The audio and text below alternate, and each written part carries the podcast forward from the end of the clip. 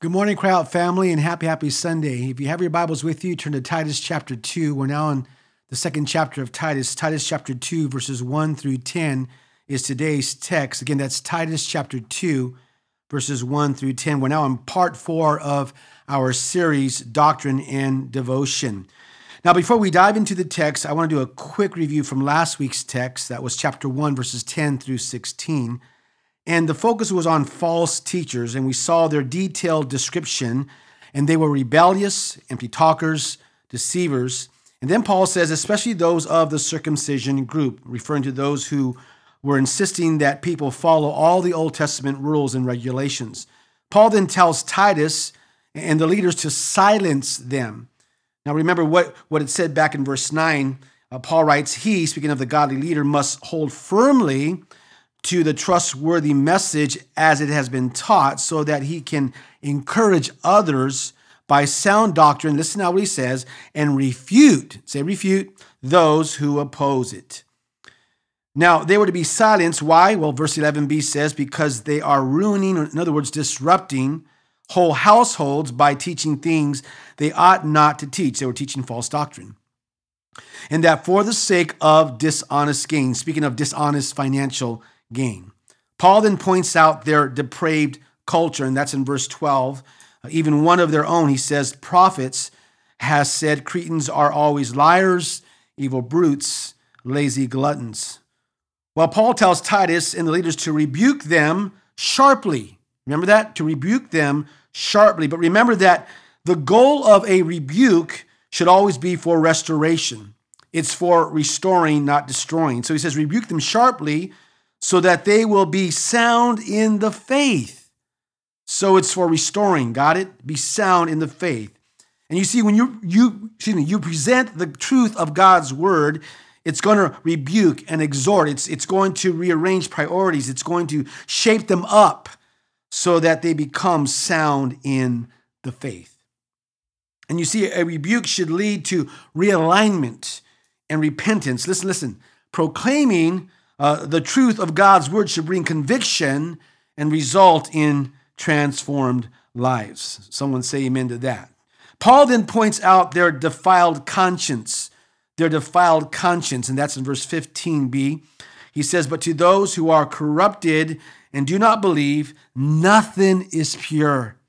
In fact, both their minds and consciences are corrupt. So the defilement affected their mind and their conscience, their words and their deeds revealed their heart. Verse 16a, Paul writes, They claim to know God, but by their actions they deny him. So the profession was all in order, right? They claim to know God, but in this is now in works, in other words, in their practice, they deny him. And so Paul's saying, even though they speak spiritual language, they're not truly saved. And you see, Paul saw right through their uh, spiritual facade. In fact, in verse 16b, he says, they are detestable, they're disobedient, and unfit. In other words, disqualified for doing anything good. So this now brings us to today's text. And the title of my message today is Behaving Like True Believers. Say that, behaving like true believers. So today we're making the shift, listen now, the shift from protection of sound doctrine to the practice of sound doctrine. From beware of false teachers to behave like true believers. If you got it, say got it. Now, before we get into the first point, I want to look at verse 1. And let's look at verse 1 here. Paul says, You, say you, you, uh, the Greek literally reads, but you, but you, to show the contrast between what they, the false teachers, did and what Titus was to do. So Paul says, You, or but you, Titus, must teach what is in accord or appropriate or fitting, I love that word fitting, with sound doctrine. The word fitting describes uh, what appropriately relates to belief in the gospel. And you see, sound doctrine, our belief system, what we believe affects the way that we conduct ourselves and how we relate to others. I want you to follow me here. What we believe should have a tremendous, tremendous effect on how we behave. Listen, friends, if God's word has not affected our behavior, then it, it's, it's, it's very apparent that it has not affected our beliefs. The Living Bible says it like this But as for you, speak up for the right living, love this, that goes along with true Christianity. The New Living Translation says it like this As for you, Titus, promote the kind of living that reflects wholesome teaching. Now, if you're saved, say amen. Come on, if you're saved, say amen. Listen, get this. The Bible is a book that tells us how to live. And friends, listen now, it's hypocrisy, hypocrisy for us to say that we believe its truth if we ignore how it tells us how to live our lives. Now say sound doctrine. Say sound doctrine. The word sound, remember this? The word sound is used five times in this book and forms the basis of the word hygiene. Say hygiene. And it was used to describe making sick people well. Now, if you're saved, say amen. If we want, listen now, if we want to be spiritually healthy, we must talk about sound doctrine in practical ways that can be fleshed out in daily life. I love that. Now, get this sound doctrine is the basis for sound character, and sound character is proof of sound doctrine. I'm going to say it again. Sound doctrine is the basis for sound character, and sound character is proof of sound doctrine. Now, there's a lesson, and what's the lesson? Here's a lesson. Healthy doctrine affects our lives. Write that down. Healthy doctrine affects our lives. Paul's idea of sound doctrine isn't just about, you know, hard to understand theological ideas. It's about life. About life, friends. It's about how to live. And I want to say this good teaching of God's word affects our lives. It changes how we behave. Our beliefs should affect our behavior. Now, in today's text, Paul is addressing five different groups, five different groups, and his passion is for people to live out the transforming power of the gospel of Jesus Christ. Five points from the text, they're very obvious points, and if you're ready, say yes. Come on, say yes. Number one is the senior men. Write that down, the senior men. Senior, speaking of seasoned and mature older men, the senior men. Write that down, and we're going to look at verse 2. If you're still with me, say amen. Verse 2 Teach the older men. Say, say older men, because I couldn't help but notice the word older, right? And by the way, friends, there are really just four stages of a man. When you believe in Santa Claus, when you don't believe in Santa Claus, when you are Santa Claus, and when you look like Santa Claus. Bob Hope said this You know you're old when the candles cost more than the cake. That's true. Now, on a serious note, it's the older, mature, seasoned uh, believers, senior believers in the church that provide its strength, stability, and its wisdom. And friends, they make the church a better and, and richer place. They bring spiritual experience, they bring spiritual strength, endurance, wisdom to all of us. And that's what I appreciate about those who are seasoned in the faith, old and mature in the faith. Uh, we, we can benefit so much from them. We need to glean upon their wisdom and their knowledge. So Paul says, teach the older men, seasoned, senior, mature men, to be temperate. To be temperate. This means able to discern more clearly which things are of the greatest importance and value. That this guy, he uses his time and his money and his energy more carefully and selectively than when he was younger and less mature. In other words, his priorities are in the right order. He has eternal values. I love that. He has, he has eternal values and he's satisfied with fewer and simpler things. Then Paul says, worthy of respect. Worthy of respect. It has to do with seriousness of purpose of life. it's the opposite of, of flippant, of being flippant and being shallow, non purposeful, and uncommitted. And this guy, worthy of respect, He stood at enough graves and, and hospital beds and seen enough loved ones die. So he knows that there is that serious side of life. Then he says self controlled. Say that self controlled. By the way, this is closely related to being temperate and, and literally means to act with a saved mind. A self controlled man is one who is, listen, who is disciplined. Disciplined. Matthew Henry said that this man governs well his passions and affections so as not to be hurried away by them to anything that is evil or indecent. That's powerful. Then he says, and sound, Paul writes, and sound in faith. Sound in faith. To be sound means to be healthy. Remember, we, we already uh, talked about that, to, to be healthy. In other words, to be fit in his faith. It's, it's healthy, tried faith. He, he's grounded in God's word and he has learned to trust God's word. Therefore, friends, his life is shaped, shaped, love this, shaped by the word of God. He says sound in faith, also sound in love. Say love. Sound in love. It means to be sound and strong in his love for God, for God's word, for the church, for others, including non believers. He avoids bitterness because there is nothing worse than a bitter old man. So he says, sound in faith, sound in love, and, and in endurance. Sound in endurance. Your Bibles might say patience, revert as to patience. In the Greek, it's hupomone. Say hupomone. It means steadfast and active endurance. It means to remain under trials. Love this. To remain under under trials in a way that honors God by patiently waiting on him. And this is the person who who rides out Love this. Who rides out the storms of life, both expecting and accepting trials when they come, and not losing heart. Got to get this not losing heart when things don't turn out the way they wanted them to. In other words, friends, listen now.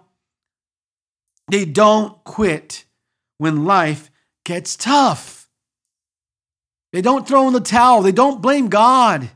They don't walk away from their faith. They don't quit when life gets tough. They still trust God. They still love God. They still cling to God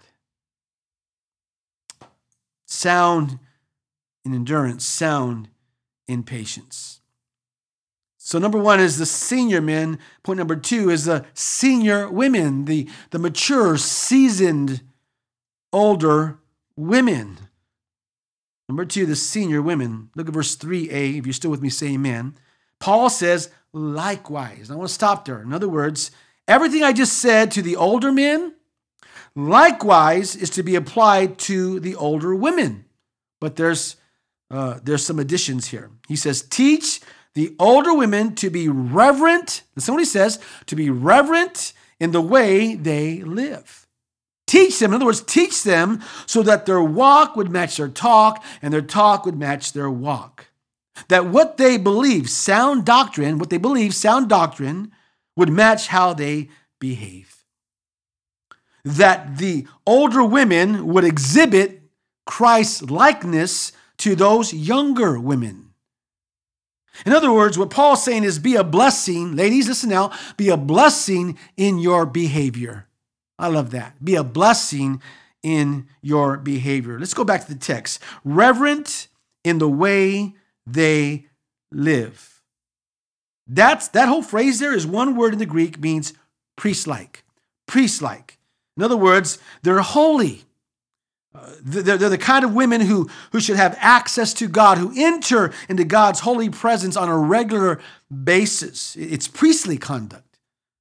So the older women's lives are to be an expression of service to God. Now, when I think about that, I think about the woman in Luke chapter 2, verse 37. Luke 2 37, her name is Anna. And it says this, and then was a widow until she was 84. She never left the temple. That blows my mind. But worshiped night and day, fasting and praying. That is awesome. An 84 year old woman who was priest like, reverent in her behavior.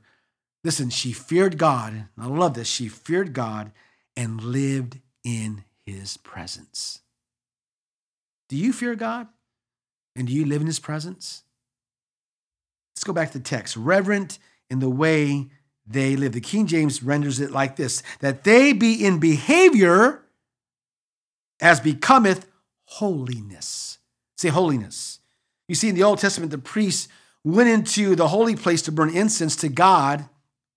And when he returned, got to get this, when he returned, the fragrance was still on his clothes. Likewise, godly women give out a glow or a fragrance that they have spent time with God through prayer and through the word. Now, that being said, there are many women here at Cryy Out Christian Fellowship, many uh, who fear God and who live in his presence, who give out a glow and a fragrance that they daily spend time with him through prayer and the word. I mean, you could just see just God in their lives. You could just feel the sense of God's presence in and through their lives. They spent time with God. Paul says, teach the older women to be reverent in the way they live. And look at verse 3b. He says this not to be slanderers. Did you get that? Not to be slanderers. In the, in the Greek, excuse me, in the Greek, the word slanderers is diabolos. It means devil. So it means devil. In Revelation chapter 12, verse 10, Revelation 12, uh, verse 10 states that Satan is a supreme slanderer. He's the what? The accuser of the brethren. The word slander literally means to throw between, to throw, to throw between. Now I want you to follow me here. Just, just like Satan threw lies to Eve, his game plan is to throw stuff, to throw stuff between people in order to cause wrecked relationships. Proverbs, write this down. Proverbs 16, 18. Proverbs chapter 16, verse, I mean, Proverbs 16, 28, excuse me. Proverbs chapter 16, verse 28 says this A perverse man stirs up dissension, and a gossip, a gossip separates close friends. Listen, a godly woman watches her words her words. And what she does, she resists the urge to slaughter and slander someone with her words.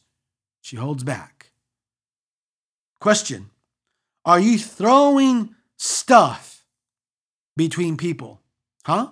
Are you throwing stuff between people? Listen, friends, there is nothing more satanic like than slander. In fact, when you slander someone, you're doing the devil's work. You're helping him out. Are you with me? Then, uh, Paul says, verse 3c, or addicted to much wine. That pretty much speaks for itself, right? Someone said this nothing is more disheartening than a female alcoholic who is destroying her life by the fact that she's enslaved to something and she can't cope with life and has to turn to drinking. And by the way, friends, it was very common in the Roman and Greek culture for older women to drink a lot of wine. And what Paul does, Paul recognized that this was a special challenge that people needed to recognize and be careful of. I want you to write these verses down. Proverbs 23, chapter 23, Proverbs chapter 23, uh, verse 31 uh, through 32. Proverbs 23, 31 and 32, verses 31 32. And it says this Do not gaze at wine when it is red, when it sparkles in the cup, when it goes down smoothly. In the end, it bites like a snake and poisons like a viper. Wow. Proverbs 20, verse 20, uh, chapter 20, excuse me, Proverbs chapter 20, Verse 1, chapter 20, verse 1, Proverbs 20, verse 1 says, Wine is a mocker and beer is a brawler. Whoever is led astray by them is not wise. Listen, the Bible, friends, recognizes the dangers of alcohol and warns us against its addicting power. And I believe the Bible says the best way is to stay away from it. So Paul tells Titus to teach the older women to not be slanderers, right, or addicted to much wine. And look at verse 3d, but to teach, say teach, what is good. Say teach, to teach what is good. The word there, teach, means to train, and it has the idea uh, of coming alongside someone to shape or develop the character of someone. And the idea, of friends, is to grow a plant by bending and tying and pruning. It also describes outfitting a ship for a long voyage. So follow me here. Older women have a strategic role in shaping, growing, encouraging, and outfitting younger women for life's journey. Don't you love that? I love that. Let's go back to the text. But to teach what is good. Say good. Well, the word good there refers to that which is inherently excellent and provides a superior benefit. That being said, older women are able to pass along that which is beautiful and beneficial because of their experience of walking with God. Don't you love that? Now, as they, speaking of the older women, follow the pattern of godliness, they can then find fulfillment, say fulfillment, in training other younger women. And this brings us right into the next section. This is the third group. Point number three is the younger women. The younger women. Uh, number, one is the senior men. Uh, number two is the senior women. And number three is the younger women. Say that, younger women. And here, Paul, what Paul does, Paul then gives a list of good things, say good things, that the older women are to train the younger women. Now, listen. According to Paul's instruction, Titus was not to make, listen now, not to make it his ministry to teach the younger women directly. Instead, he was to equip and encourage the older women to teach the younger women. And I think that's, that was a good thing. That's for integrity purposes. Uh, a man uh, should never mentor another woman one on one unless it's his wife, okay? Uh, so this is part of their, speaking of the older women's spiritual uh, stewardship, to be teaching that which is good to the younger women. Uh, look at verse 4a. If you're still with me, say amen. Then they can train the young women to love their husbands. Do you get that? So this actually stresses affection, uh, care, tenderness, warmth, and feelings. And the young wife is to have affection, affection uh, for her husband. And they would learn this by watching the older women. A wise woman once said, The day you said, I do, you chose your love. Since then, you have been learning to love your choice. Isn't that awesome?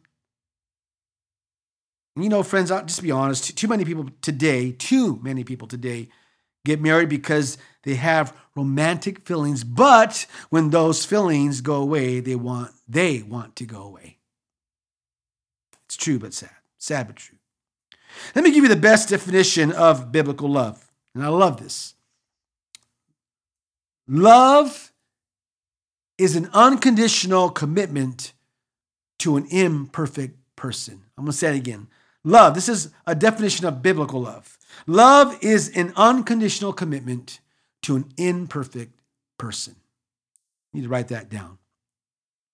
Now, friends, what we need today in our culture, our society, in our world, we need wise wives who are in marathon marriages to stand up and say, It's not my love that sustains my commitment, it's my commitment that sustains my love. And that commitment is demonstrated in service and sacrifice. Amen.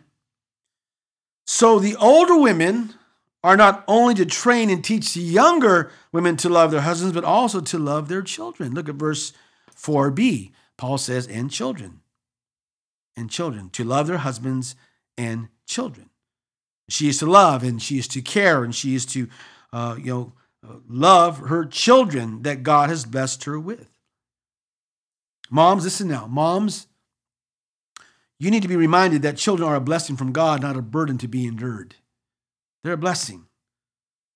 I know they're not always easy to raise, but they're a blessing. Psalm 127 3 says this Psalm 127 3, chapter 127, verse 3 says, Children are a gift from God, they are a reward from Him. Now, let me tell you what loving your children doesn't mean. It doesn't mean giving them everything they want, making sure that they keep up with the world. It doesn't mean that. Let me tell you what it means. Loving your children means teaching them to love Jesus. Amen? Teaching them to love Jesus. In 2 Timothy chapter 1 verse 5, Timothy's grandmother Lois and mother Eunice taught him how to love Jesus. So listen moms, okay? You are to care for the spiritual needs of your children. Also for their emotional and physical needs. I get that, but primary their spiritual needs. So you love your children by teaching them to love Jesus. It also means, this is now loving your children also means disciplining them. Disciplining them. Write this down Proverbs chapter 3. Proverbs chapter 3, verse 12 says, Because the Lord disciplines those he loves. Say, loves. As a father, the son he delights in. Now, I want to say this. As you correct, as you discipline your children, it's important to do it out of love. Say out of love, out of love, because discipline is a sign of love. Proverbs 13, 24, write that down. Proverbs chapter 13, verse 24 says, He who spares the rod hates his son, but he who loves him, loves him, is careful to discipline him. Proverbs 19, 18, Proverbs chapter 19, verse 18. The Living Bible says it like this Discipline your son in his early years while there is hope. If you don't, you will ruin his life. So teach them to love Jesus and discipline them. Then, verse 5a, look at verse 5a, he says to be self controlled. To be self controlled. We talked about this earlier, right? One who governs well her passions and affections so as not to be hurried away by them. Remember that? By them to anything that is evil or indecent. And you see, friends, the Cretans were known for lack of self control. Now, I want you to say, say self control. Come on, say it. Self control. Listen, self control, listen now, it influences all we do. It's one of the manifestations of the fruit of the Spirit found in Galatians 5:23, self-control. In fact, in 1 Timothy chapter 2, verse 9, 1 Timothy 2 9 says, Women should adorn themselves in respectable apparel with modesty and self, self control. Look at verse 5b. He says, and pure. Not just to be self controlled, but also pure.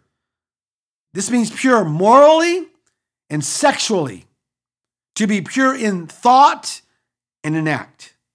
Then he goes on, verse 5c, to be busy at home. Your Bibles might render it as keepers at home. Now, I want to say this, and you got to get this, please.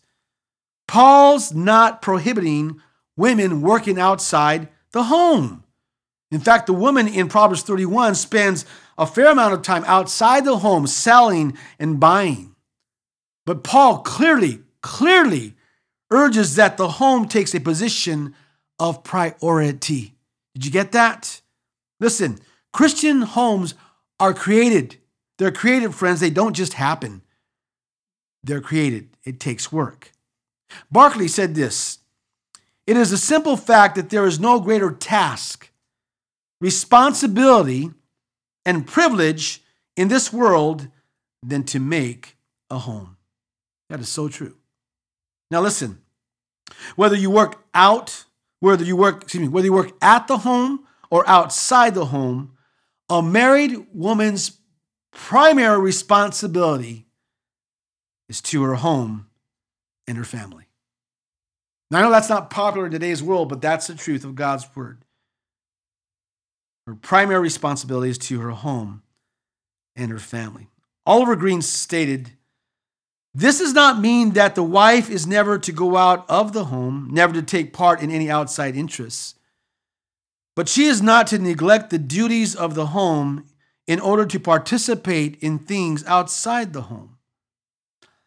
She is to be diligent at home, not lazy or slothful, not unconcerned about the home and the things pertaining thereto, but to give her best to the home, seeing that things are in order and that the home is kept as becomes a Christian.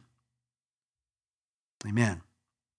Verse 5d, let's move on to be kind. He says to be kind. Kindness deals with uh, doing good, being benevolent uh, towards others. It's, it's hospitality. It means having a giving nature. And you'll find that in 1 Timothy 5.10, 1 Timothy chapter 5, verse 10, and also 1 Thessalonians 5 15 1 thessalonians 5 15 let's read on verse 5e uh, paul says and to be subject here we go be subject to their husbands now the word subject or submission in the greek is hupatasso say that say hupatasso it means to arrange or to line up under it's a military term meaning lining up under the commanding officer now listen and you got to get this. Both husbands and wives are equal before God. Got it? They're equal before God. But get this now, but equal does not mean identical, nor does it mean interchangeable. And it clearly doesn't imply inferiority. Okay? We're equal in the eyes of God, but different in functionality. John Stott said this God has created an order which includes a masculine headship, not of authority, but of responsibility and loving care. Where love and mutual respect rule the home, there'll be little problem with submission on part of the wife. The husband is not a dictator, but he exercises, I love this, his headship primarily by, primarily by service.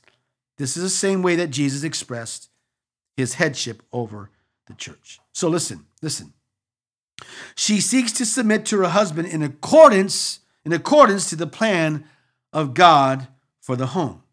Now, she's not a slave. Got to get that. She's not a slave to her husband, but what she does, she gladly, gladly, and joyfully looks to him for guidance and leadership within the home. So, husbands, listen now, you need to provide provide guidance and leadership in the home. Can I get an amen? Look at verse 5f, the last part of verse 5, I believe. Yeah, last part of verse 5. So that no one will malign, in other words, dishonor or discredit or blaspheme the word of God. So listen, women, it's important to remember that people are watching how you live. How you live. Listen, you can corrupt truth by your conduct. You can dishonor the word by your deeds. So listen now. So when older godly women train the younger women, and the younger women live out these principles, if they do, no one will malign, dishonor, discredit, blaspheme the word of God. Why? Because their doctrine, what they believe, matches their behavior, how they live. J.B. Phillips says this way that women who live out these principles are a good advertisement for the Christian faith. That's awesome. Someone said this Show me your redeemed life, and I might be inclined to believe your believe in your Redeemer.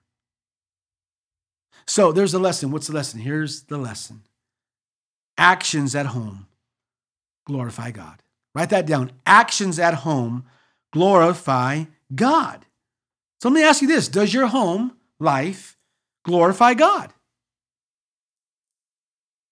What you do, what you watch, how you act, does it glorify God in your home? Does it glorify God or does it cause people to slander God? Now, I'm going to say this. If you're an older woman here at Cryy Out Christian Fellowship and you're wondering about your purpose in life, look no further. It's right here. It is right here in the text. Your purpose, listen now, your purpose is to pour yourself into someone who is younger than you by your example. By your example, by your exhortation, your walk, your words, by your life. Your life. So, so make sure, listen now, make sure that your example is motivating younger women to live in a way that honors God. older men, listen now, older men are to do the same with younger men. Which brings us to point number four is the younger men. The younger men. This is the fourth group, the younger men. Verse six, similarly, this is a, a linking word, okay? So he says, similarly, this is a linking word.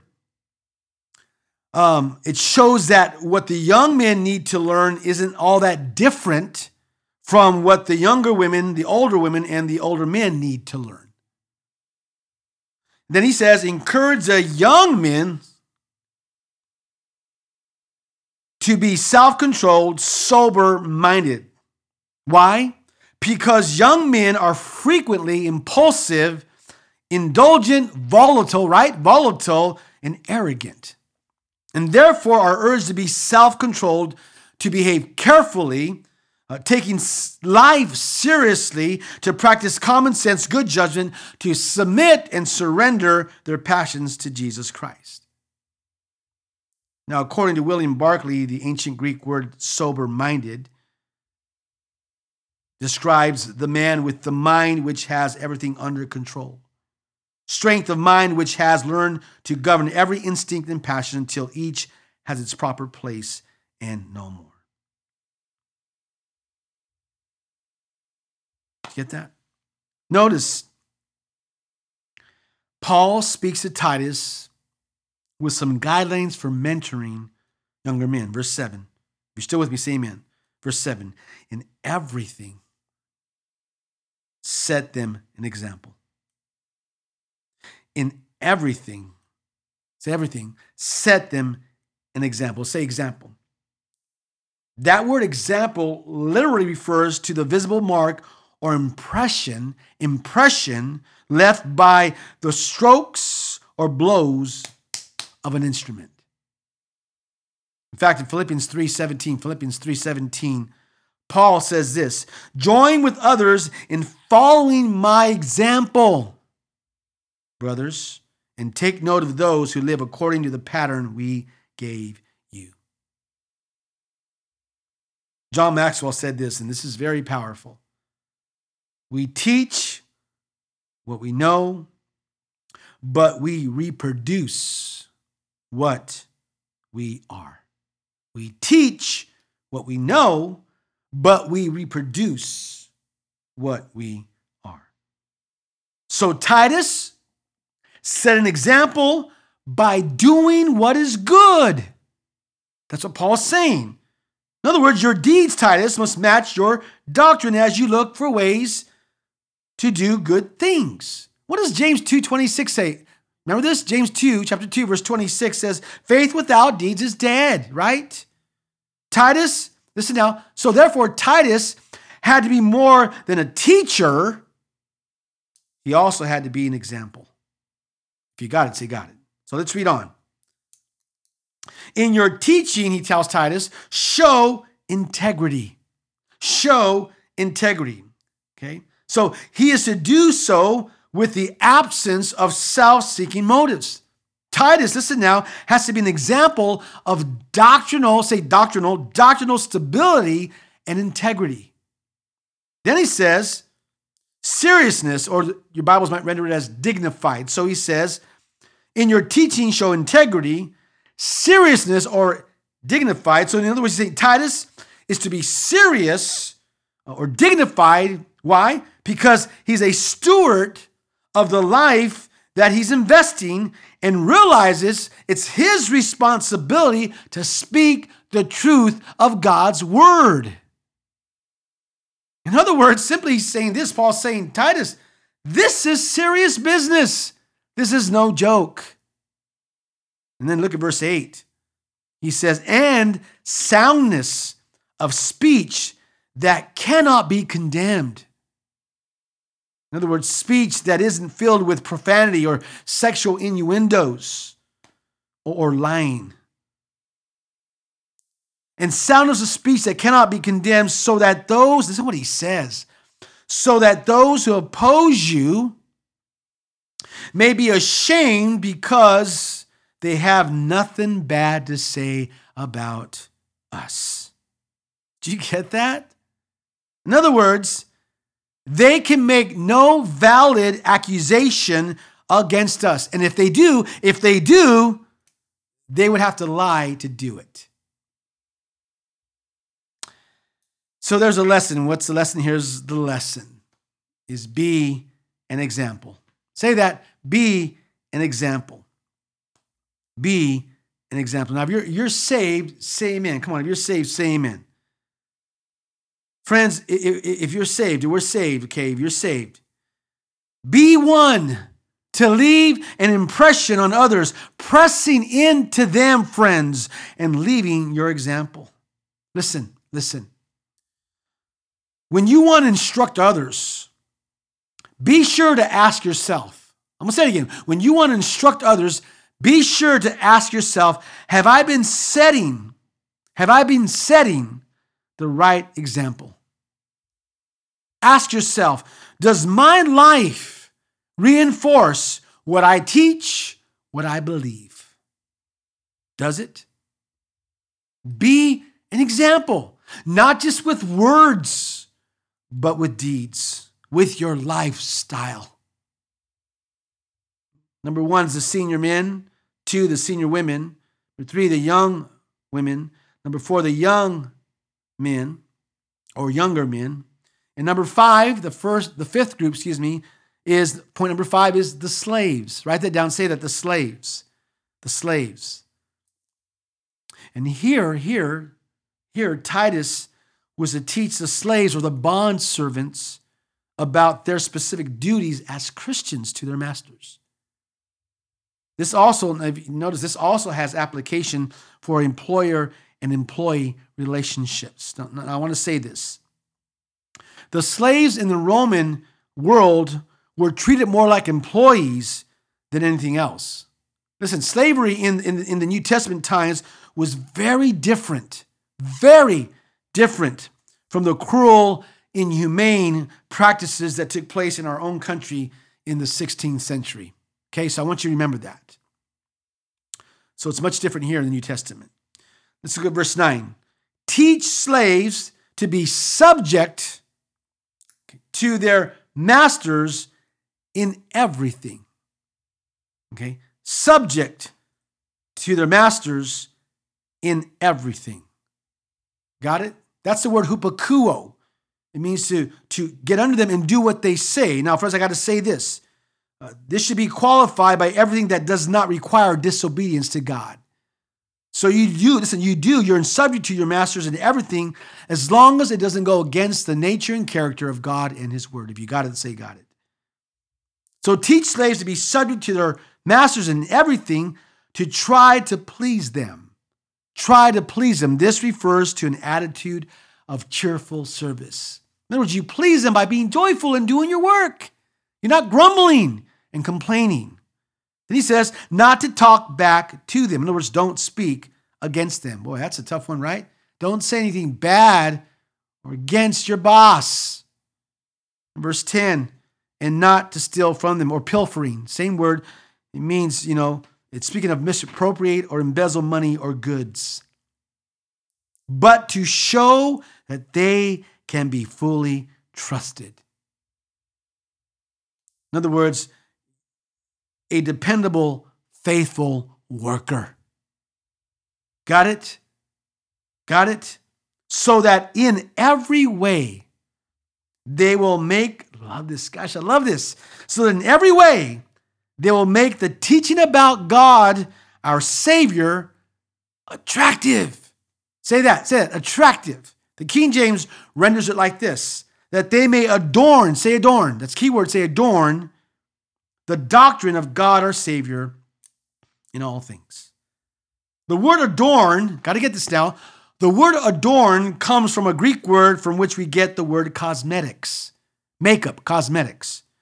And it means to arrange in an orderly manner so as to enhance beauty or attractiveness. And what Paul is saying, he's saying that Christians, got to get this, and I love this. Christians should order their lives with godly behavior so that those around you will be attracted to our Savior. Attracted to our Savior. And friends, this means that we need to think about our behavior and about our attitudes, especially, especially on the job. So, that being said, question Does your lifestyle, the way you live, the things you do, the things you say, does your lifestyle make the teaching of God attractive? Does it? Huh?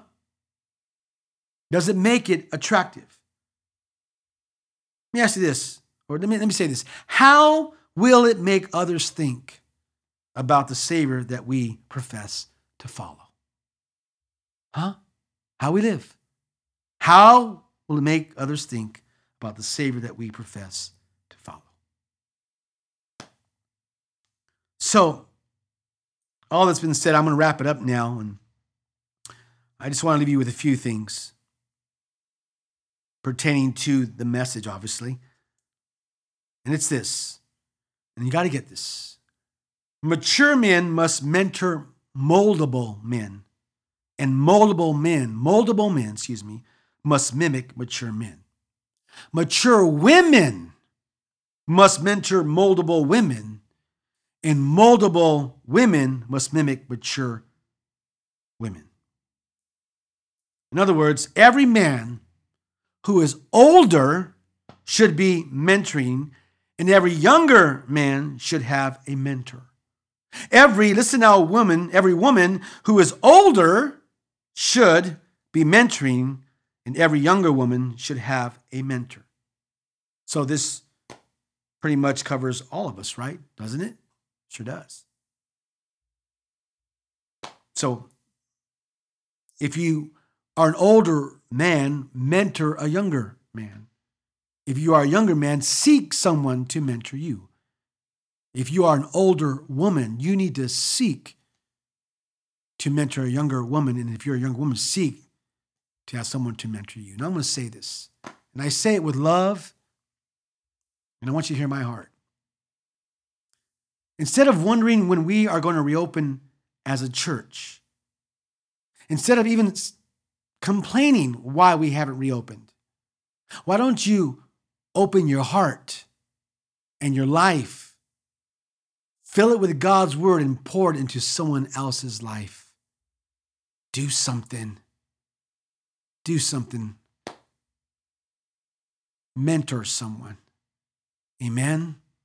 You can still do God's work, even though we're not meeting as a body. You can still do God's work. Now, I want to say this, and I'll close with this. Whether young, old, married, or single, we are all needed in the local church. God has a job for all of us to do. And regardless of age, gender, occupation, listen now, get this now, He calls us to live differently, to listen now, to behave like true believers. Amen. Let's pray. Heavenly Father, thank you for the time we have spent in, in your word. And Lord, thank you for speaking to our hearts today. And Father, my prayer is simply this that as believers, we would order our lives with godly behavior so that those around us would be attracted to you. In Jesus' name I pray. Amen. Someone say amen. Now, before I let you go, I want to give you an opportunity, if you have not done so, to ask Jesus Christ to come into your heart and your life to be your personal Lord and Savior, the opportunity to follow Him. In 2 Corinthians chapter 6, verse 2, Paul says that today is the day of salvation. So if you have not made a choice to follow Jesus yet, today is a day where you need to do that. And if you want to do that, you need to admit that you're a sinner, acknowledge that you need a substitute, and accept Jesus as Savior. Romans 10 9 says, If you confess with your mouth Jesus is Lord and believe in your heart that God raised him from the dead, you will, not might, but you will be saved. So if that's you, and you want to ask Christ to come into your life and to follow him, I want you to bow your heads, close your eyes, and I want you to repeat this prayer after me. Dear Jesus, I admit that I'm a sinner and I need you to come into my life to save me, cleanse me, and change me. I confess with my mouth that you are Lord and believe within my heart that God raised you from the dead. I receive you this day.